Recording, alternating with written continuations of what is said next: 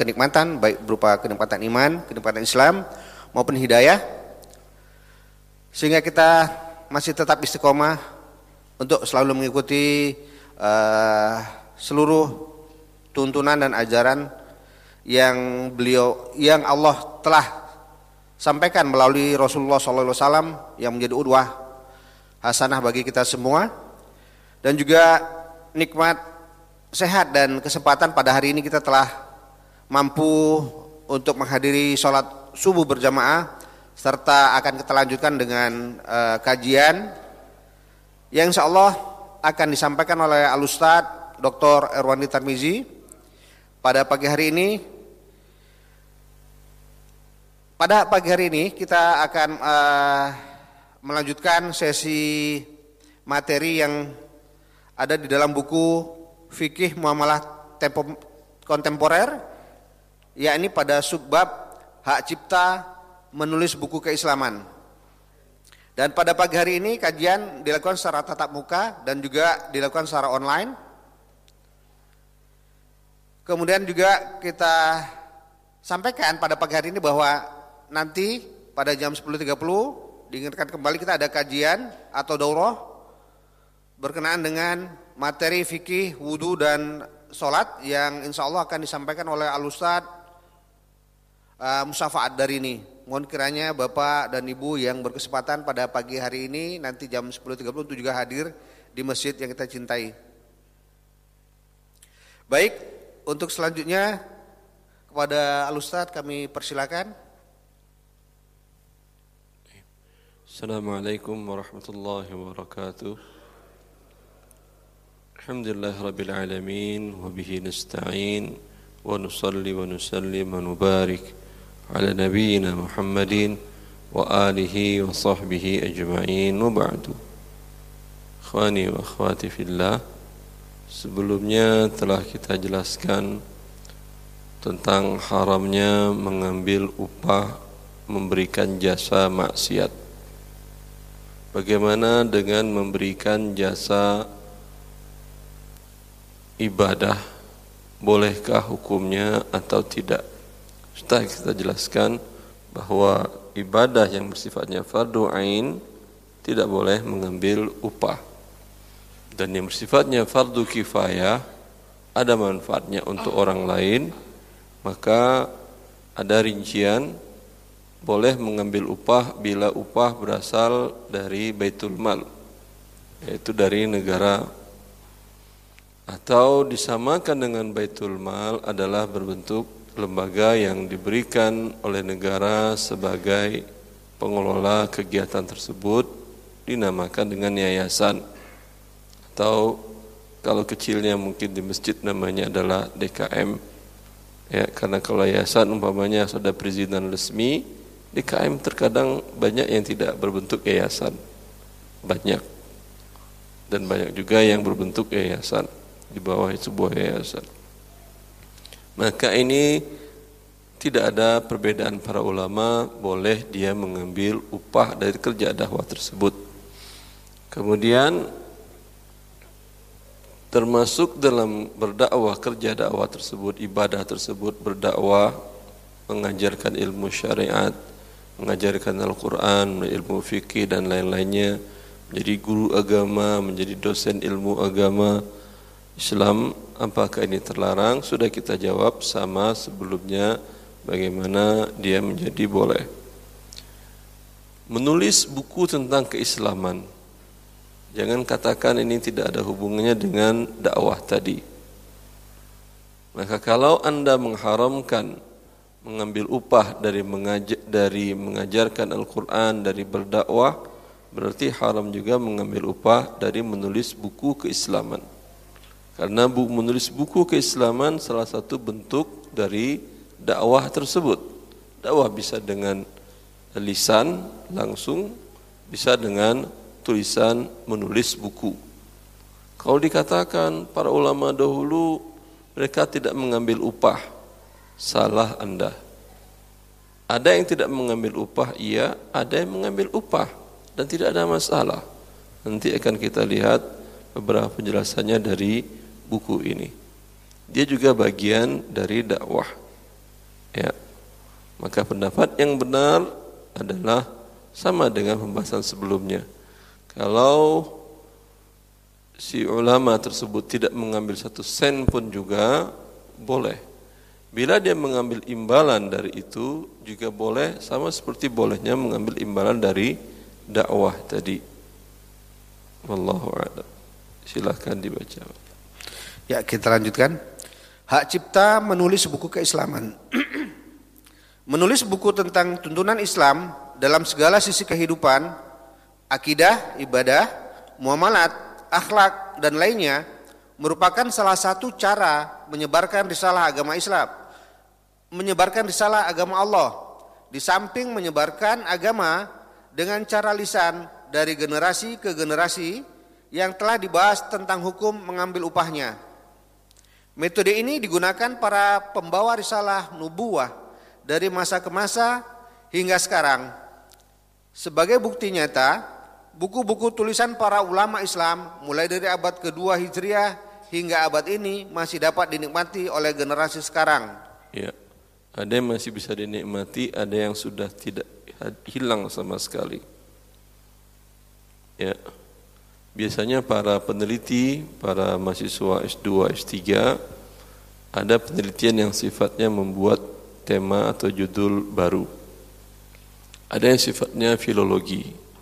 Filologi itu karya ulama abad dahulu yang merupakan dia ulama penting di dalam masalah ini. Dan karyanya tidak ditemukan sekarang di pasaran. Itu bisa dia mencari ke salah satu perpustakaan dunia yang ada di Jerman, yang ada di Inggris, yang ada di Prancis, di Yunani, di mana-mana di dunia itu. Kemudian dia ketulis ulang. Itu nama ilmunya filologi. Tulis ulang dan diberikan penjelasan. Selesai tergantung kadarnya. Bisa jadi S2 bisa jadi disertasi S3 ada dulu profesor saya mengajar akidah dan rektor Lipia waktu saya kuliah di Lipia.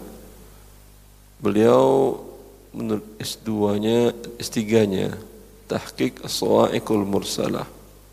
Sawa'iqul mursalah itu tulisan Ibnu Qayyim al-Jauzi Ibn, Ibn Qayyim al-Jauzi murid dari Ibn Taimiyah pada abad ke-8 Hijriah. Sekarang abad ke ah, 16. Berarti 800 tahun yang lalu. Itu beliau terbitkan lagi dalam dari karya ilmiahnya. Beliau mengatakan sebagiannya, sebagian dari kitab itu beliau temukan di perpustakaan di Mesir Sebahagiannya lagi berapa bagiannya dia temukan di perpustakaan di Jerman. Itu dia nulis di tahun 90-an. Kalau sekarang untuk mengetahuinya itu cukup dengan online saja. Tapi untuk mendapatkan naskah uh, aslinya yang aslinya dan tidak bisa. Mereka ada foto-foto itu bisa dikirimkan dengan koresponden bisa ya, untuk menerima naskahnya. Dan tulisan zaman dahulu berlipat-lipat. Kadang ada yang sudah dimakan rayap. Hah? Ya, ini ilmu filologi mungkin di kita jarang. Ya. Kalau di sana banyak dan di barat banyak karena peninggalan ulama-ulama dahulu itu banyak yang penting-penting. Dalam ilmu fikih dan ilmu lainnya juga banyak yang tulisan para ulama itu hilang. Ya. Penyebab hilangnya banyak, di antaranya juga ketika Baghdad dihancurkan oleh kaum Tatar, itu semua buku-buku dulu ditulis pakai tinta, itu mereka buang ke sungai Dajlah, sehingga sungai Dajlah itu berubah menjadi hitam tinta. Bisa orang sungai itu bisa menjadi buku-buku menjadi jembatan kuda-kuda untuk menyeberangnya. Orang Tatar terkenal dengan orang bodoh. Perang salib enggak. Perang salib dengan Nasrani mereka itu mengambil buku-buku itu bawa ke negaranya. Dan itu masih terjadi masa penjajahan-penjajahan. Mereka melakukan penjajahan bukan sekedar mengeruk hasil negaranya saja, tapi semua kekayaan intelektual dibawanya ke kampungnya, ke Eropa. Maka karena itu banyak naskah-naskah kuno itu ditemukan malah di perpustakaan di Eropa. Ya. Lanjut. Buku Imam Malik wafat 179 Hijriah berjudul Al-Muwatta yang ditulis pada abad kedua Hijriah bisa didapatkan di toko-toko buku ataupun di perpustakaan di negara-negara mayoritas berpenduduk muslim. Ya, kalau ulama-ulama besar biasanya murid-muridnya banyak, jadi banyak yang nulis. Kenapa sebagian ada, sebagian hilang, nggak ditemukan sama sekali. Ya, tapi kenapa tahu namanya? Karena ada murid-muridnya menyatakan saya membaca kitab fulan fulan fulan fulan, ya mana bukunya nggak ada ya tapi kalau ulama-ulama besar seperti buku Imam Malik Imam Syafi'i itu muridnya banyak. Seperti kita kajian murid ribuan. Ribuan ini pada nulis semuanya. Ya. Kan secara logika insya Allah dari ribuan ini masih ada satu atau tiga yang sekarang ada ya yang turun ke generasi ketujuh nanti. Karena tulisan itu Jelas?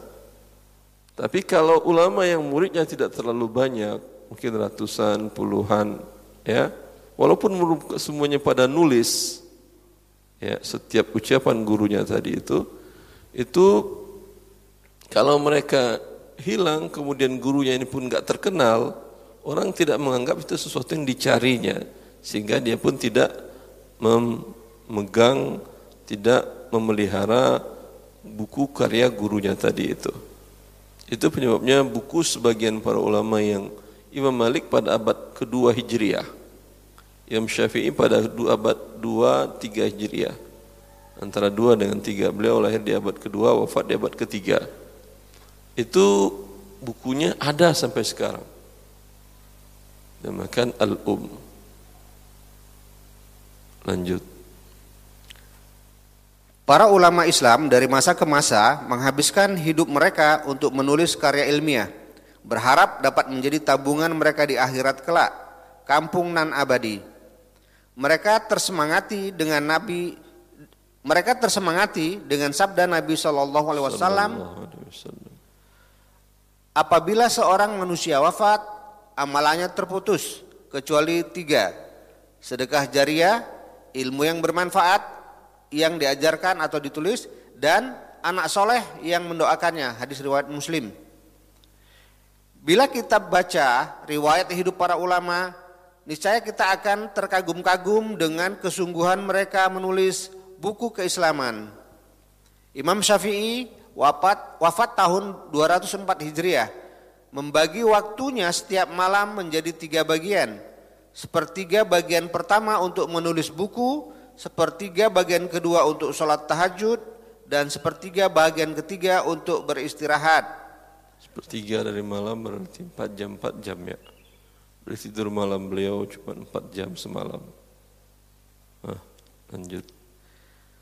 Sihnun al-Qoirawani ulama hadis murid Imam Malik wafat 202 Hijriah diriwayatkan bahwa pada suatu malam budak perempuannya bernama Ummu Mudam masuk membawa makan malam untuknya.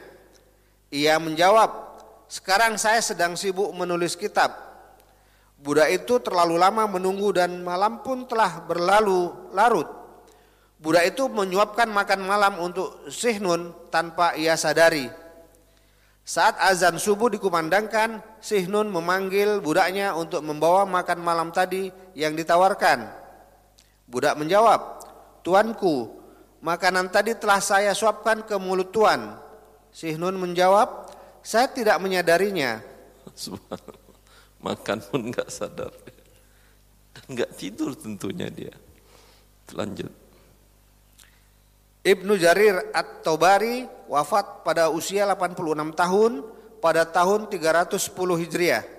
mewariskan karya ilmiah dalam berbagai disiplin ilmu keislaman, tafsir, tarikh, fikih dan lainnya kurang lebih 351 ribu halaman. Ya, 351 ribu halaman bagi umurnya. Berarti sehari menulis berapa? Dan menulis betul menulis pakai tangan.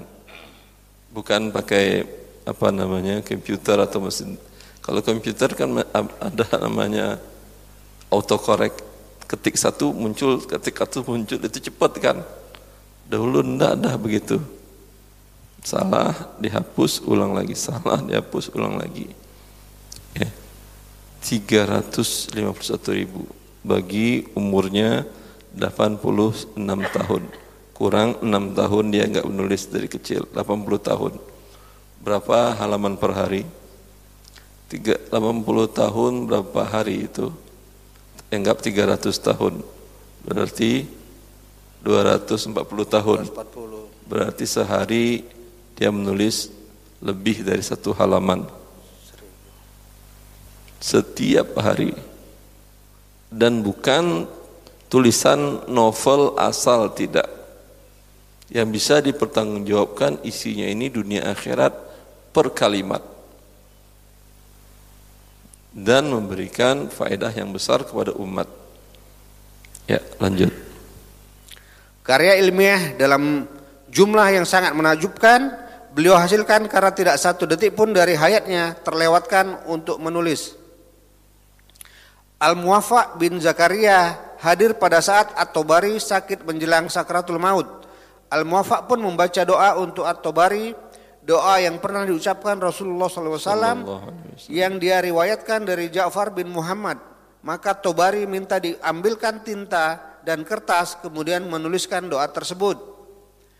Di antara hadirin yang hadir ada seorang yang berujar, apakah engkau juga menulis pada saat-saat seperti ini?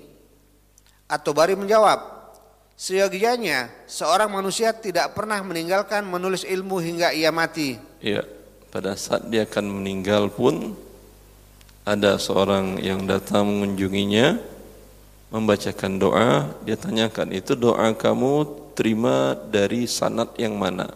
Dari siapa? Dari siapa? Dari siapa sampai ke Nabi sallallahu alaihi wasallam. Muafak menyampaikannya. Lalu dia mengatakan tunggu dulu.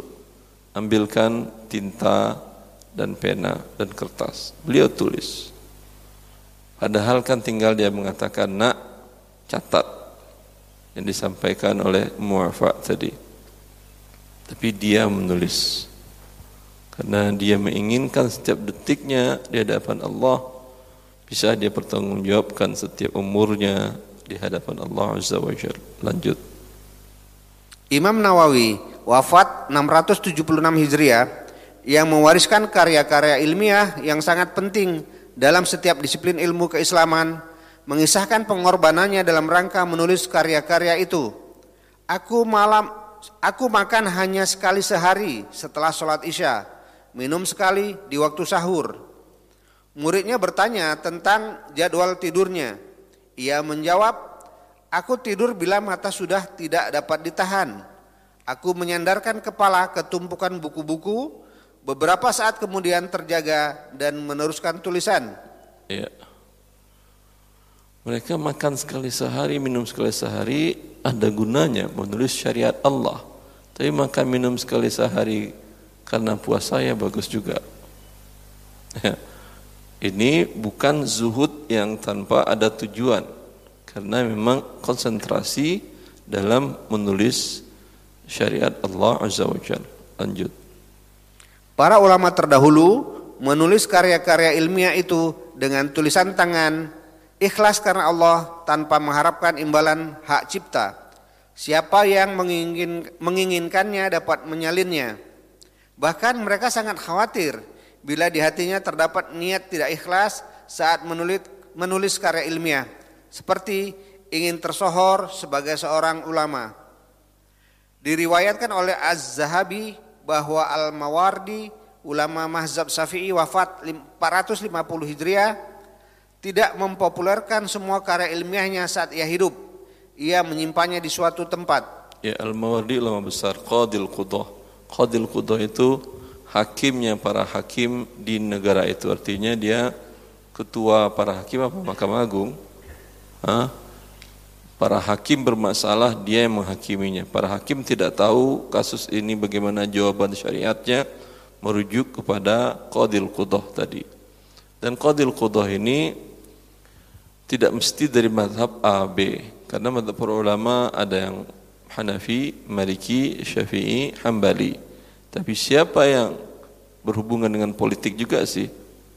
Kalau penguasanya, khalifahnya, madhabnya condrong Syafi'i, biasanya diambil ulama besar dalam madhab syafi'i tapi dia akan menghakimi para para qadi dari madhab Hanafi, Maliki dan Hambali juga berarti ilmunya lintas mazhab sudah ya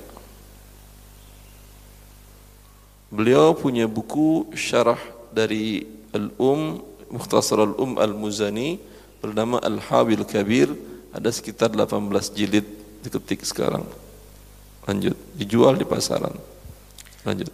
Tatkala azal tatkala ajal akan menjelang, ia berwasiat kepada salah seorang muridnya. Kitab-kitab yang ada di tempat itu semuanya merupakan tulisanku. Aku sengaja tidak mempopulerkannya karena khawatir ada terbetik niat tidak ikhlas. Apabila aku sedang sakratul maut, maka letakkan telapak tanganku pada telapak tangan telapak tanganmu. Apabila aku sedang sakratul maut, maka letakkan telapak tanganmu pada telapak tanganku. Jika aku dapat menggenggam tanganmu, maka ketahuilah amalanku menulis kitab-kitab ini tidak diterima Allah. Ambillah kitab-kitab itu, lalu buang ke sungai Dal, Dajlah. sungai Dajlah. Sungai Dajlah itu sungai yang melintasi kota Baghdad. Jika aku tidak menggenggam tanganmu, maka itu pertanda amalanku diterima seperti yang aku harapkan. Murid itu berkata, pada saat ia sakratul maut, aku melaksanakan wasiatnya dan ternyata tangannya tidak menggenggam tanganku. Itu berarti amalannya diterima Allah Subhanahu wa taala. Maka aku populerkan seluruh kitabnya. Lanjut. Ibnu Khairon berkata, Kitab yang dimaksud adalah kitab yang berjudul Al-Hawi Al-Kabir. Kitab kitab ini merupakan salah satu referensi penting dalam fikih mazhab Syafi'i dan fikih perbandingan mazhab. Sekarang kitab ini dicetak dan diperjualbelikan di toko-toko buku terdiri dari 18 jilid besar. Tetapi di masa sekarang, setelah mesin cetak ditemukan, sebuah karya ilmiah sangat mudah diperbanyak dan digandakan kemudian diperjualbelikan dengan harga yang terjangkau, apakah penulis karya ilmiah tersebut boleh memiliki hak ciptanya yang dapat ia jual kepada penerbit? Para ulama kontemporer berbeda pendapat tentang dalam hal ini. Pendapat pertama, penulis tidak boleh mengambil imbalan atas hak cipta karya ilmiah di bidang keislaman jika diambil termasuk harta haram Mengingat ini adalah sebuah ibadah, tidak boleh mengambil upah atas pelaksanaannya. Ya, ulama kontemporer ada yang tidak mengambil hak ciptanya banyak. Ada. Uh, di antaranya tulisan-tulisan dari Syekh Abdul Aziz bin Bas, mufti Saudi Arabia yang lalu, buku-buku kecilnya, dan buku-buku Syekh Muhammad bin Shalih Al tertulis di sana hak cipta buku ini tidak dilindungi. Silahkan mencetaknya tidak untuk diperjualbelikan. Dengan syarat mereka sudah ikhlaskan kamu manfaatkan untuk bis komersial. Tidak boleh. Silahkan cetak silahkan ambil tapi bukan untuk komersil bukan untuk dijual belikan kalau ganti cetak Ustaz ya ganti cetak. Sama aja dengan mencetak. Umpamanya ada kajian di masjid ini membahas kitab salah seorang ulama tersebut yang di sana tertulis hak cipta tidak dilindungi. Atau ini hak ciptanya wakaf untuk Allah. Ya. Ya udah ambil PDF-nya PDF-nya biasanya yang kalau di situs wakfiah.com PDF kitab-kitab itu itu sudah beliau urus semua hak ciptanya ambil hak ciptanya tadi, ambil uh, eh, PDF-nya, kemudian di print out, dibagi-bagikan, silahkan. Ya, tapi kalau yang tertulis di sana hukuk tabah mahfuzah hak cipta buku ini dilindungi, maka jangan lakukan itu. Itu namanya pencurian. Ya, lanjut. Pendapat ini didukung oleh Profesor Dr. Ahmad Al-Kurdi dan Syekh Abdullah bin Bayyah. Dalil-dalil pendapat ini satu, sabda Nabi Shallallahu Alaihi Wasallam, Barang siapa yang menyembunyikan ilmu, niscaya Allah akan mengekang mulut orang tersebut di hari kiamat dengan kekangan dari api neraka. Hadis riwayat Ahmad, Ibnu Hibban, Al-Arnaud berkata sanad hadis ini hasan.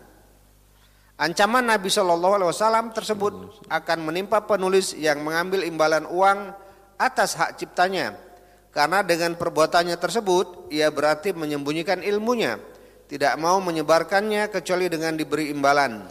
Betulkah dia tidak men, dia menyembunyikan? Ya enggak, dia mencetak berarti ingin disebarkan kan ya. Ah, lanjut. Tanggapan? Dalil ini tidak kuat karena yang dilarang adalah menyembunyikan ilmu dan bukan mengambil imbalan atas jeripayah penulis dengan menghabiskan waktu dan tenaga yang tidak sedikit untuk menyusun sebuah karya ilmiah. Sungguh ia berhak mendapat imbalan atas waktu dan tenaga yang telah tersita sebagaimana upah dari setiap pekerjaan lainnya. Kemudian penulis buku keislaman bukannya menyembunyikan ilmu, bahkan sebaliknya ia menyebarkan ilmu melalui karya ilmiahnya. Ya. Dua, Menulis buku agama merupakan sebuah ibadah kepada Allah dan tidak boleh mengambil upah atas pelaksanaan sebuah ibadah. Tanggapan? Dalil ini juga tidak kuat karena menulis tentang keislaman sekalipun ibadah tidak terlarang mengambil upah atas pelaksanaannya sebagaimana mengajarkan Al-Qur'an dan ilmu-ilmu keislaman lainnya melalui lisan. Iya, apa bedanya lisan dengan tulisan? Lisan kemarin sudah kita katakan boleh Berarti tulisan juga boleh. Lanjut. Pendapat kedua, penulis buku tentang ajaran Islam boleh mengambil upah atas hak cipta penulisannya. Pendapat ini merupakan keputusan berbagai lembaga fikih internasional, di antaranya Al-Majma' Al-Fiqh Al-Islami, Divisi Fikih Rabithah Alam Islami dalam rapat tahunan ke-9 di Mekah tahun 1986. Keputusan nomor 4 berbunyi, buku-buku dan penelitian ilmiah, buku-buku dan penelitian ilmiah dahulu sebelum ditemukan mesin cetak yang dapat mencetak ribuan naskah, pada waktu itu sarana untuk penyalinan naskah hanyalah tulisan tangan. Terkadang seorang penyalin menghabiskan waktu bertahun-tahun untuk menyalin sebuah naskah, terutama buku yang banyak halamannya. Pada waktu itu, ya, ada di abad ke-7 seorang dan ditulis oleh Imam Az-Zahabi. Dahulu kan kalau Anda mau kopi fotokopi itu enggak ada fotokopi. Anda bawa buku ini ada penulis duduk biasa di sekitar masjid atau di sekitar perpustakaan tolong tuliskan buatkan fotokopinya dia tulis ulang dia tulis ulang dia tulis ulang ada seorang penulis buku itu dia menulis buku uh, Mu'jam Ferus Abadi di dalam bahasa Arab, Arab, Arab. Kamus Arab, Arab. Di akhir tulisannya, ini ternyata yang menulis seorang wanita. Yang mengatakan ini seorang wanita yang menulis ibu yang sedang punya bayi. Dia menulis pakai tangan kanannya, tangan kirinya menggoyang apa namanya ayunan bayinya. Bila didapatkan kesalahan dalam tulisan, maafkan karena Allah Azza wa Jal, karena seorang ibu tidak bisa lepas dari anaknya. Itu pekerjaan di masa dahulu. Imam Ahmad juga pekerjaannya sebagai nusakh juga dahulunya. Beliau sebagai penulis juga apa? Sebagai tukang fotokopi juga. Banyak pekerjaan para ulama dahulu sebagai penulis. Ya. Setelah ada mesin nggak perlu lagi seperti itu satu detik jadi 10 halaman, satu detik jadi 10 halaman. Kalau dulu satu detik jadi dua baris. Nah, lanjut. Pada waktu itu, para penyalin bertugas sebagai khodim, penulis, di mana ia menyalin tulisan gurunya dalam rangka menyelamatkan naskah asli dari kepunahan. Pada pada kala itu, para penyalin tidak bertujuan untuk mencari harta dari penggandaan naskah asli yang ditulis ulama. Bahkan sebaliknya, bertujuan untuk berkhidmat terhadap ilmu gurunya dan menyebarkannya pada khalayak ramai. Setelah mesin cetak ditemukan dan bermunculannya usaha penerbitan, keadaan berubah total. Terkadang seorang penulis menghabiskan sebagian besar hidupnya untuk membuat sebuah karya ilmiah yang berguna. Lalu ia terbitkan. Terbitkan dan ia jual. Tiba-tiba muncul seseorang yang membajak bukunya, mencetak ataupun dimasukkan ke berbagai media penyimpanan atau CD atau lainnya. Kemudian dijual menyaingi cetakan asli penulisnya. Tindakan pembajakan ini membuat para ilmuwan malas berkarya karena usaha kerasnya akan dicuri orang lain bila ia sebarkan, bila ia sebarluaskan ke tengah masyarakat. Dengan adanya perubahan keadaan dahulu dan sekarang di dunia penulisan ilmiah dan penerbitan, maka dibutuhkan istihad baru untuk menetapkan hak orang yang telah bersusah payah. Oleh karena itu, hak cipta penulis, peneliti, dan penemu wajib dilindungi syariat. Hak cipta itu adalah milik pembuatnya yang tidak boleh diambil tanpa seizinnya. Ya, lanjut. Demikian juga penerbit yang telah membuat kontrak dengan penulis tidak berhak merubah apa pun isi tulisan tanpa izin penulis. Hak cipta ini dapat diwariskan kepada ahli waris sebagaimana diatur oleh peraturan internasional yang tidak bertentangan dengan syariat Islam. Ya, ini juga yang motivasi saya menulis buku Harta Haram ketika waktu Riyadh ada kunjungan dari Profesor Dr.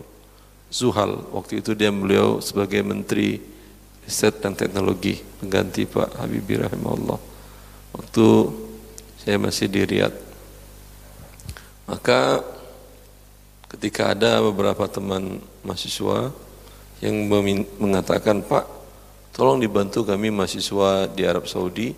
Kami biasanya pulang itu umur sudah di atas 35an kalau mau masuk PNS mau segala macam prosedurnya panjang keburu kami umur pensiun baru kami diangkat jadi PNS ya.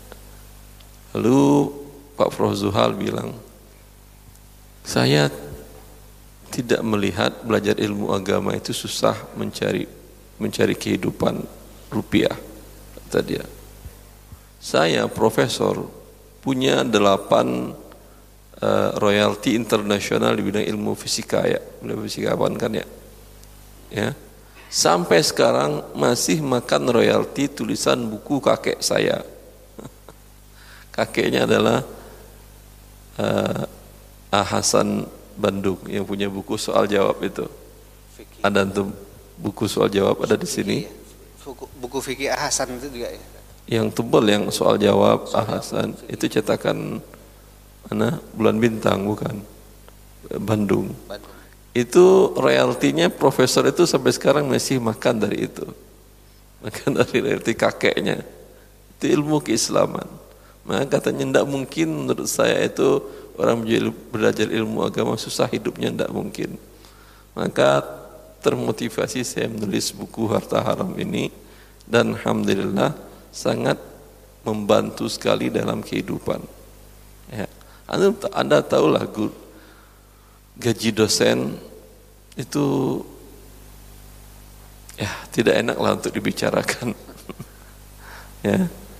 Walaupun saya mengajar pasar sarjana kecil ya di atas sedikit dari UMR ya itu gaji dosen nggak mungkin untuk bisa hidup layak habis untuk dua biaya sekolah anak punya anak empat dua lagi dari mana biayanya kalau dari gajinya. Tapi hasil dari ini sangat membantu sekali hasil dari royalti buku ini. Alhamdulillah.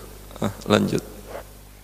Majma' Al-Fiqh Al-Islami Divisi Fikih Oki dengan keputusan nomor 43 5 per 5 Muktamar kelima tahun 1988 di Kuwait yang berbunyi hak cipta dan hak paten dilindungi syariat. Pemiliknya berwenang menggunakannya dan tidak boleh dilanggar atau dibajak. Lembaga Fatwa Kerajaan Arab Saudi Fatwa nomor 18453 berbunyi tidak boleh menggandakan program komputer yang hak patennya dilindungi undang-undang tanpa seizin pemiliknya. Dari fatwa tentang hak paten dapat dikiaskan hak cipta penulis dari fatwa tentang hak paten dapat dikiaskan hak cipta penulisan karya ilmiah. Dalil-dalil dari pendapat yang membolehkan di bidang di bidang keislaman. Ada yang tinggal? Di sini masih belum ada. Gitu. Ya, masih yang lama tat. Ya, Dalil-dalil dari pendapat membolehkan mengambil upah dari penulisan karya ilmiah di bidang keislaman adalah sebagai berikut. Sabda satu, sabda Nabi Shallallahu Alaihi Wasallam. Sesungguhnya upah yang paling pantas untuk kalian terima adalah imbalan Al-Quran. Hadis riwayat Bukhari. Hadis ini menunjukkan bahwa boleh mengambil upah sebagai imbalan mengajarkan Al-Quran maka mengajarkan ilmu-ilmu keislaman yang diambil dari Al-Quran hukumnya juga boleh. Dan mengajarkan ilmu bisa dengan cara lisan dan juga bisa dengan cara tulisan dalam bentuk karya ilmiah. Dengan demikian, maka mengambil upah atas usaha penulisan karya ilmiah dalam bidang ilmu-ilmu keislaman hukumnya boleh. Dua, seorang penulis untuk menghasilkan sebuah tulisan dalam bidang keislaman menghabiskan waktu dan tenaga yang tidak sedikit, bahkan lebih banyak dibandingkan mengajar Al-Quran dan ilmu-ilmu keislaman melalui lisan. Ya, mana lebih banyak waktu dihabiskan menulis atau mengajar lisan? Menulis. Iya, menulis. Ah, lanjut. Maka sebagaimana dibolehkan mengambil upah atas mengajarkan Al-Quran, Demikian juga halnya mengambil upah atas hak cipta penulisan karya ilmiah. Hak tiga, hasil karya penulisan merupakan hak milik penulis. Oleh karena itu, sebuah tulisan dinisbahkan kepada penulisnya seperti sering diucapkan menurut si Pulan dalam bukunya titik-titik. Ya. Kan dikatakan menurut si Fulan dalam buku harta haram ini ini haram itu berarti harta haram milik si fulan kan ya? ya. Kan dia bilang menurut si fulan. Ya, berarti itu milik dia. Kalau Anda ingin ambil izin ke dia. Ya, tapi kalau sekedar mengutip salah satu tadi biasanya cukup dengan kalau Anda kutip lagi di buku Anda diberi di bawahnya footnote eh, ini perkataan si fulan lihat halaman sekian di bukunya itu. Lanjut. Bila disepakati bahwa karya tulis adalah milik penulisnya, sebagaimana kepemilikan seseorang terhadap sebuah benda yang ia berhak menjualnya, maka begitu juga halnya dengan kepemilikan hak cipta karya ilmiah. Ya, seperti sama Anda itu mobil siapa? Mobil Fa'ali. Ya, betul haknya dia, dia mau jual, dia mau pakai, dia mau sewakan. Begitu juga itu buku karya ilmiah itu tulisan siapa? Bapak si fulan dia berhak menjualnya, menyewakannya dan seterusnya. Itu haknya dia. Lanjut.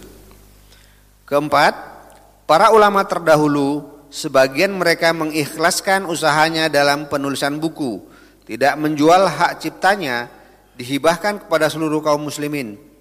Dan tradisi ini juga diteruskan oleh sebagian para ulama kontemporer dengan mencantumkan pada halaman pada halaman depan buku karya mereka buku ini boleh diperbanyak untuk dibagikan cuma-cuma atau bukan untuk komersial atau hak cipta buku ini untuk setiap muslim. Tetapi sebagian ulama terdahulu juga ada yang menjual karya tulisnya. Abu Nuaim Al-Asfahani menjual bukunya yang berjudul Hilyatul Aulia di Naisabur dengan harga 400 keping uang dinar, lebih kurang 1,7 kg emas murni. Mahal ya harga buku ya. 1,7 M. Harga sebegitu mahal tidak mungkin imbalan pengganti kertas dan tinta. Ibnu Hajar al Asqalani menjual salah satu bukunya yang dibeli oleh Raja Atraf seharga 300 keping uang dinar, lebih kurang 1,3 kg emas murni. Harga ini juga sebagai imbalan hak cipta dan bukannya pengganti kertas dan tinta. Dan tidak seorang pun ulama yang menyangkal perbuatan mereka yang menjual buku karya tulis tersebut dengan demikian dapat dikatakan urf atau kebiasaan yang berlaku dari zaman dahulu hingga sekarang bahwa hak penulisan buku adalah milik penulis yang boleh diganti dengan uang. Dari uraian di atas sangat jelas bahwa pendapat yang paling kuat adalah Hak cipta penulisan buku dan karya ilmiah di bidang keislaman adalah milik penulis. Ia berhak menjual dengan harga yang disepakati dengan pembeli atau penerbit. Dan karena hak cipta adalah hak yang diakui syariat, maka haram melanggarnya dengan cara membajak, diperbanyak tanpa seizin penulis, diterjemahkan ke dalam bahasa lain ataupun disimpan pada media seperti CD, lalu dijual tanpa seizin penulis. Jika tetap dilakukan, sungguh pembajaknya telah mencuri hak orang lain yang akan dipertanggungjawabkan di dunia dan akhirat.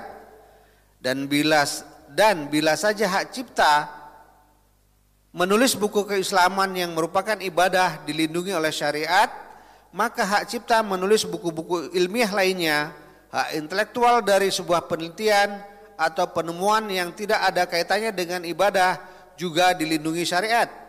Tidak boleh dibajak dan ditiru tanpa izin pemilik yang hak. Ya, ini buku harta haram sudah saya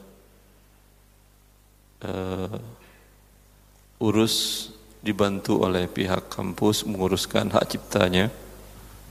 Anda bisa lihat di halaman akhir Republik Indonesia Kementerian Hukum dan Hak Asasi Manusia surat pencatatan ciptaan dalam rangka perlindungan ciptaan di bidang ilmu pengetahuan seni dan sastra berdasarkan Undang-Undang Nomor 28 Tahun 2014 tentang hak cipta dengan ini menerangkan lanjut pencipta nama Dr. Erwan Termizi LCMA alamat Kota Wisata Keluarga Negara Indonesia pemegang hak cipta nama Dr. Haji Irwandi Termizi dan seterusnya. Jenis ciptaan buku, judul ciptaan harta haram muamalat kontemporer. Ya. E, secara undang-undang dunianya setelah 20 tahun ya berapa ya 20 tahun ya. Ini hak ciptanya menjadi milik orang. Artinya boleh tidak boleh untuk dilanggar. Artinya uh, selama 20 tahun si penulis, si peneliti hak dia untuk mendapatkan semua imbalan dari hak cipta ini. Setelah itu yang lain pun boleh. Seperti itu bukan undang-undangnya? Undang-undang hak cipta di Indonesia. Tapi kalau ini ada yang membajak, beberapa kali sih buku saya dibajak, tapi saya tidak menguruskan ke apa ke pihak yang berwenang di Indonesia. Ya berapa kali dibajak. Kalau ada pengurusan hak cipta pengacara siap uh, mengejar pembajaknya.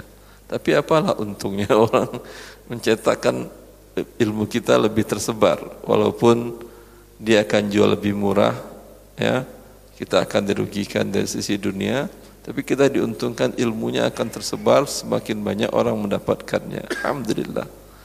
Ada juga yang berbentuk apa namanya PDF di grup-grup WA banyak beredar buku ini. Ambil aja, tidak ada masalah. Ya. Yang berdosa yang mengambil yang membuat pertama dan menyebarkannya. Taib. Kalau ada temukan dapat di grup WA seperti itu silahkan. Tidak mesti harus beli cetakan yang hard copy-nya. Silahkan yang mau bertanya. Mbak dari bapak-bapak yang di masjid silakan jika ada pertanyaan atau diskusi lebih lanjut.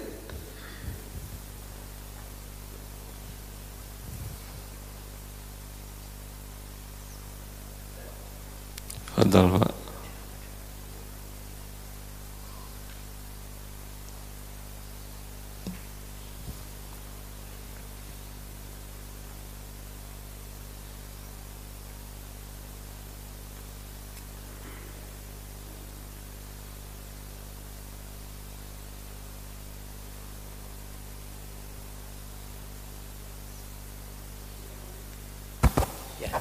Baik, Assalamualaikum warahmatullahi wabarakatuh. Assalamualaikum warahmatullahi wabarakatuh.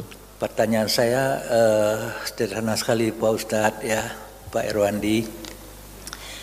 Masalah mencetak Al-Quran. Ya. ya. Al-Quran itu kan bukan karya ilmiah ya. dari manusia, tapi itu wahyu Allah yang memang sudah dikodifikasikan oleh pendahulu kita dengan bimbingan Rasulullah Kemudian Al-Quran hari ini rata-rata dicetak banyak dan dijual gitu ya. Ini bagaimana hukumnya, di mana posisi hukumnya di situ. Kalau tadi kan eh, karya ilmiah memang hasil uh, olahan manusia dengan mengambil referensi dari berbagai macam. Tapi Al-Quran itu kan sudah utuh ya, itu hak ciptanya Allah gitu, yang diturun kepada Rasulullah. Sallallahu uh, Wasallam. Bagaimana hukumnya mencetak Al-Quran di situ malah juga dikatakan dilindungi undang-undang kalau nggak salah ada ya kata-kata begitu. Mohon penjelasan tentang itu. Ya. Terima kasih. Allah barik Hak cipta pencetakan mushaf dilindungi undang-undang saya tidak ada pernah baca. Tapi bahwa di sudah ditashih ada panitia pentashihnya itu ia wajib. Indonesia pun ada Departemen Agama ya mereka memiliki eh, apa namanya lajnah atau komite khusus untuk mentasih mushaf Al-Quran. Kalau anda mau cetak setelah sebelum dan setelah cetak harus ada stempel tasih tersebut. Mereka sudah baca satu persatu. Ya dibaca ulang agar tidak salah. Ya. Dan ini penjualannya dia hanya imbalan kertas. Berapa satu mushaf Al-Quran? Kalian tanpa terjemahan ya. Berapa satunya? 100 ribu? Hah? Sekitar 75 ribu sampai 100 ribu. 50 ribu? 75 ribu sampai 100 ribu. 75 ribu. Itu imbalan kertasnya. Royaltinya tidak ada. Paling keuntungan dari yang mencetak karena dia penyusunan layoutnya itu biaya operasionalnya doang. Ya Allah ya barik fik ya. silakan Bapak. Bismillahirrahmanirrahim Assalamualaikum warahmatullahi wabarakatuh Assalamualaikum warahmatullahi wabarakatuh Saya ada yang saya pertanyakan Pak Ustadz, ada guru atau dosen membuat atau mencetak diktat, ya. diktat untuk bahan pelajaran, modul-modul dan lain sebagainya. Dan itu dijual kepada mahasiswa atau muridnya dengan harga yang mencekik. mencekik, mencekik, tercekik. Terus. Nah, ini bagaimana ini hukumnya? menjual diktat modul-modul itu kepada murid pada Indonesia dan untuk itu mohon penjelasan Pak Ustaz. Terima kasih. Wassalamualaikum warahmatullahi wabarakatuh. Dan ini dijual sifatnya paksaan, enggak kan? Ya seolah paksaan juga. Artinya mahasiswa yang tidak beli nilainya turun gitu. Bisa? Ya, semoga saja dosen seperti ini bertobat kepada Allah Azza wa Jalla. Karena memaksa hukumnya boleh jual beli dalam paksaan di awal kan sudah mengatakan bahwa Allah mengharamkan kezaliman. Maka bila dia uh, memaksa berarti dia jual beli yang terpaksa illa an takuna tijaratan antara minkum kata Allah perjual belian yang kalian saling redha berarti tidak ada unsur paksaan kalau ada paksaan jual belinya batal dan transaksinya haram uangnya haram. Seorang guru mencetak membuat modul lalu dicetak yang mau beli silahkan yang tidak ya silahkan tidak ada masalah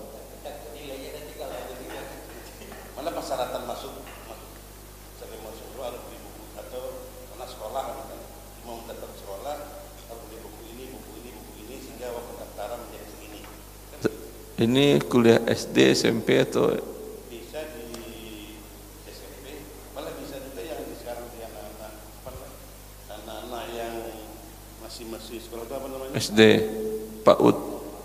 PAUD. Baik. Kalau itu memang dari awal sudah disampaikan, tinggal anda lihat, wah ini bukunya nggak bagus, saya sekolah lain aja cari buku yang bagus. Ketika dia satu produk, berarti kan bukan gurunya yang memaksakan kalau satu paket bahwa sekolah kami memakai modul ini ini ya bukunya.